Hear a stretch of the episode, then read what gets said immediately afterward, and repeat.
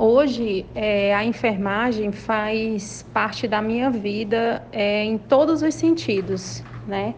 Hoje, poder estar na linha de frente, poder contribuir nesse momento de pandemia, isso vai ser algo que vai para a história, a história do país, a história do mundo, né? A enfermagem que ficou na linha de frente no período de pandemia. Então, me sinto muito honrada hoje pela minha profissão de poder contribuir nesse momento que o nosso país está vivendo, né, esse período de pandemia. Então, sou muito agradecida pela minha profissão hoje, por fazer parte desse momento e de poder contribuir com o meu trabalho, com o meu apoio, com o meu conhecimento.